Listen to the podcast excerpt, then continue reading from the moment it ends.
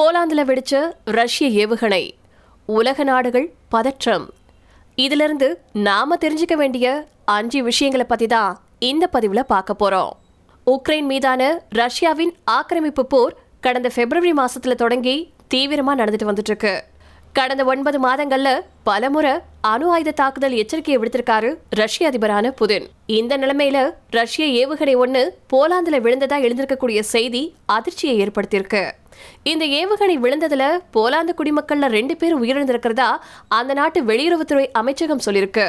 NATO உறுப்பினரான Poland நாட்டின் கிழக்கு மாகாணம் லூபெல்ஸ்கேல உக்ரைன் எல்லைப்புறமா இருக்கக்கூடிய கிராமத்துல இந்த தாக்குதல் நடந்ததா சொல்லப்பட்டிருக்கு. இது தொடர்பா போலாந்து வெளியுறவுத்துறை அமைச்சகம் ரஷ்யாவுக்கு சம்மன் அனுப்பியிருக்காங்க. ஒன்னு மறுக்கும் ரஷ்யா.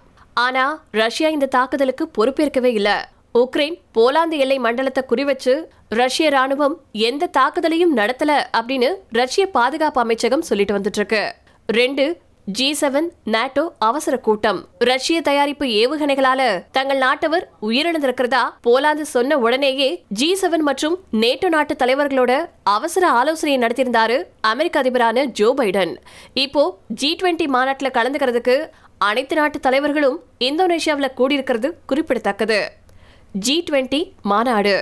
முன்னதா ஜி டுவெண்ட்டி மாநாட்டில் கலந்துக்கிறது ரஷ்ய அதிபர் புதின் தவிர்த்துட்டாரு.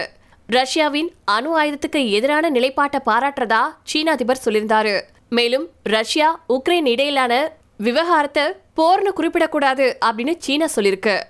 நாலு முழுமையான விசாரணை.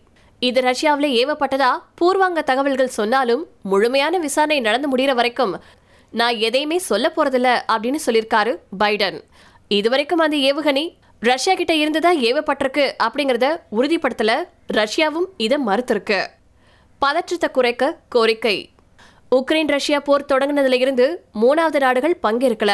ஆனா இப்போ ரஷ்ய ஏவுகணை போலாந்த தாக்கியிருக்கிறது பரபரப்பை ஏற்படுத்தியிருக்கு. உடனடியா பேச்சுவார்த்தை நடத்தி பதற்றத்தை குறைக்கணும் அப்படின்னு உலக நாடுகள் இப்ப கோரிக்கை வச்சிருக்காங்க.